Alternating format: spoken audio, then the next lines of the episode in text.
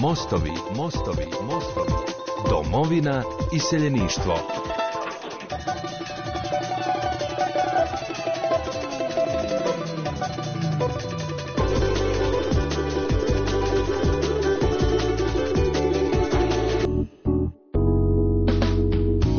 Zagonetka obiteljskog stabla privlači sve veći broj znatiželjnika, pa tako i brojne potomke naših iseljenika koji su zbog protoka vremena izgubili vezu sa domovinom svojih predaka.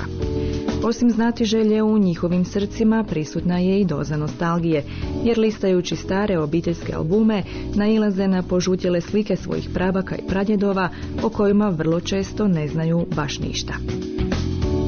Kako krenuti u istraživanje povijesti vlastite obitelji, kako napraviti svoje rodoslovno stablo i na kraju kako pronaći živuće rođake.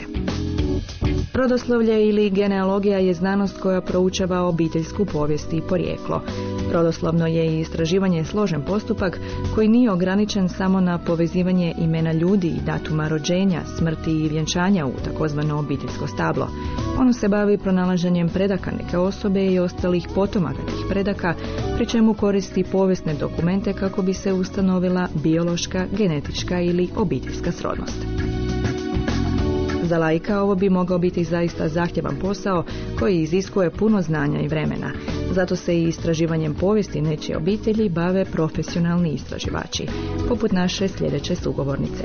Profesorica Sanja Frigan-Cijuha, voditeljica je grupe za dijasporu Hrvatskog rodoslovnog društva Pavao Riter Vitezović. Uglavnom su oni potomci e, našeg iseljeništva, dakle to je već nekakva treća generacija tih potomaka, dakle onih ljudi koji su u vrijeme teške gospodarske krize ovdje doba Kujna, Heder, Varija, s kraja od 19. početak 20. stoljeća, naprosto u velikom broju odlazili ili u Sjedinjene države, Kanadu, Čile, Argentinu, Australiju, uglavnom njihovi potomci traže sada svoje korijene stvari. Mhm. Kada vas oni kontaktiraju, kako krećete? Imam različite vrste upita. Jedan dio upita odnosi se na to, to uglavnom naši ljudi pitaju e, podrijetlo prezimena. Mhm. Međutim, ja se ne bavim podrijetlom prezimena, ja se bavim istraživanjem e, e, matičnih knjiga, vjenčanih, rođenih i mhm. umrlih prvenstveno. Ovi ljudi koji uglavnom izvana,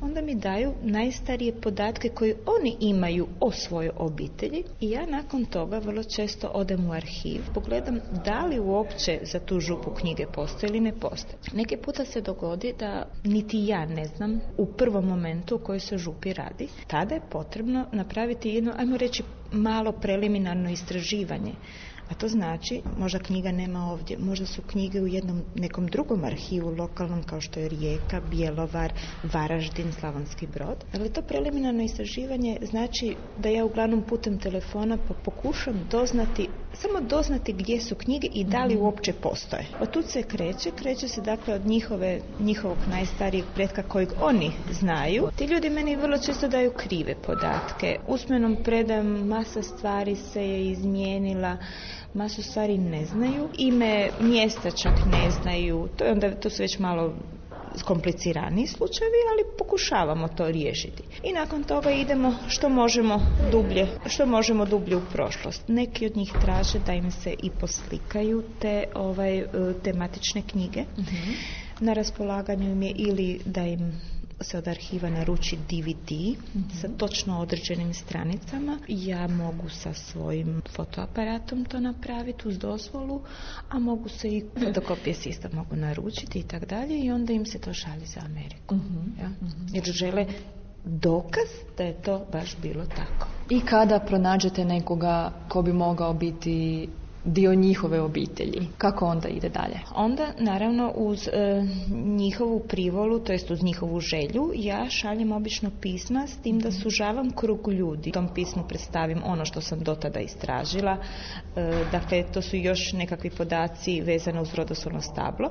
Ne samo njihov predak, nego i možda njegova braća. Nešto što, zna, što sam doznala i pitam da li se ta priča poklapa sa njihovom pričom i u tom slučaju ako se poklapa da mi se jave. I onda se često ljudi, ovaj, često mi se ljudi jave, bilo odgovor negativan, bio pozitivan, pa čak i oni koji imaju negativan odgovor možda znaju osobu u selu, kaže a e, to je meni poznato, ali oni su ti se udale, pa mhm. trebaš u stvari pisati na to prezime ili tako nešto, jel?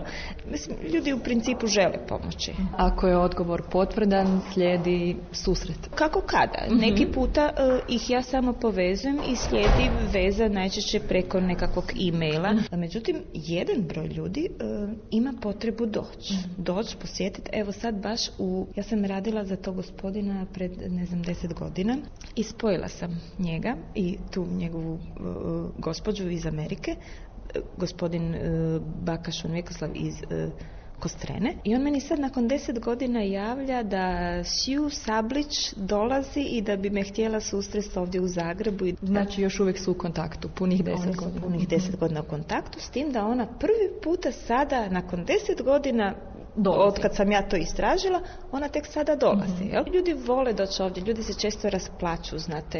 mislim, jedan put sam odvela ih na dolac. I žena se rasplakala, mm slikala je tu gospođu od koje sam ja uzimala, mm koju ja ne poznam, Siri Vrhnje. Kaže, ovako je moja baka nosila sir i vrhnje, mi je pričala da je nosila u za, grad Zagreb. I tak, meni se dogodilo jedan put da su ljudi izašli pred tablu, tabla sela od kud je bio njihov predak i klekli su na tu zemlju i poljubili su je. To je bilo petero braća i jedna sestra, svi su došli ovdje.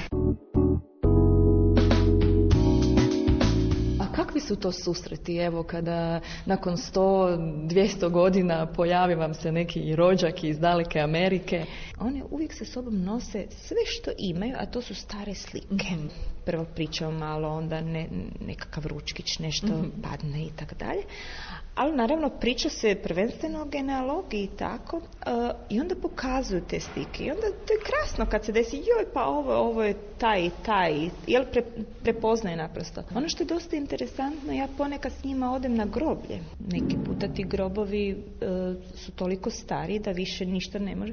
Onda pod prstom opipavamo godinu i imena mhm. da vidimo da, ove, o kome se radi. To, to je stvarno nešto interesuje obraslo u ko zna u nekakvu travu i tako. Da li se možda nekada dogodilo da nekome niste uspjeli pomoći, da niste uspjeli nikoga pronaći? Da, radi se o jednoj gospođi iz Čilea. Ta gospođa već strašno dugo traži svog oca. Otac je rođen 1888. godine. Na njegovom vjenčanom listu piše Gospić. Ja sam sve pretražila, on u Gospiću rođen nije. Prezime je e, Kuzmanić, to ima ih po Dalmaciji stvarno puno. Ne znam koliko župa sam pretražila.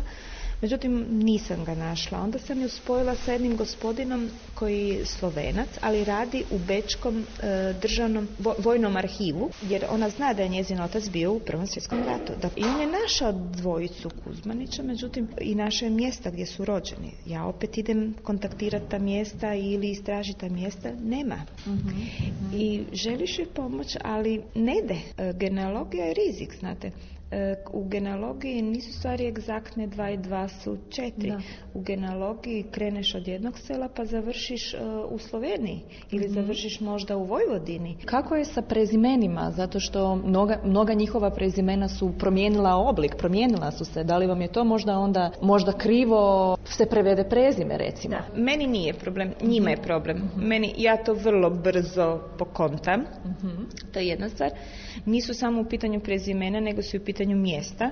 E, ne znam, oni meni napišu FASCO, F-A-S-C-O. I ja nekakvom analizom i tako dalje dođem do toga da je to Jaškovo. Njime je izvor vrlo često, to je dosta interesantan izvor, Ellis Island, kroz koji su velik broj, 90% tih ljudi koji su useljavali u Ameriku, išli upravo preko Ellis Islanda.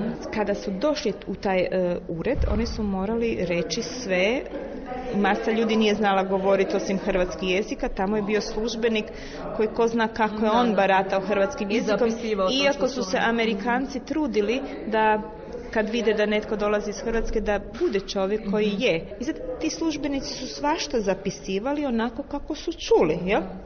I on je zapisao tako, ili su dobro čak možda zapisali, ali rukopis je takav da Amerikanac ne može pročitati, ali ja sa Ellis Islanda mogu pročitati stranicu, jer mhm. ja tu živim, jel? Mislim, tako da meni to onda nije problem. E, s tim da e, nisu se bitno mijenjala prezimena, jedan put mi se dogodilo da radim jednu mušteriju koju sam ne, neuspješno E, njegovo prezime je Bo, Bonitcha. Završio je čovjek u Australiji, njegov predak 1850. godine. Dakle, to je stvarno pred 160 godina je otišao tamo i već je bio prisutan u Australiji. Tu nisam uspjela, išla sam ono od prezimena Bonić, Bonačići, međutim nisam uspjela.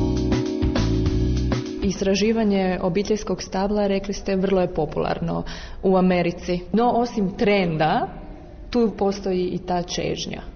Da, to je isto ovako e, jako bitno zato što ove, e, ti ljudi e, naprosto mnogi od njih osjećaju da su njihovi preci došli pred sto godina, da u stvari su pripadali u nekakav sasvim drugi svijet mhm. i oni žele istražiti taj svijet i to ih stalno vuče, vuče i ono što sam primijetila, što su čak i stariji, to ih više vuče da doznaju tko su preci, gdje su njihovi korijeni, što su jeli, čime su se bavili i da konačno dođu vidjeti ovdje svoj stari kraj.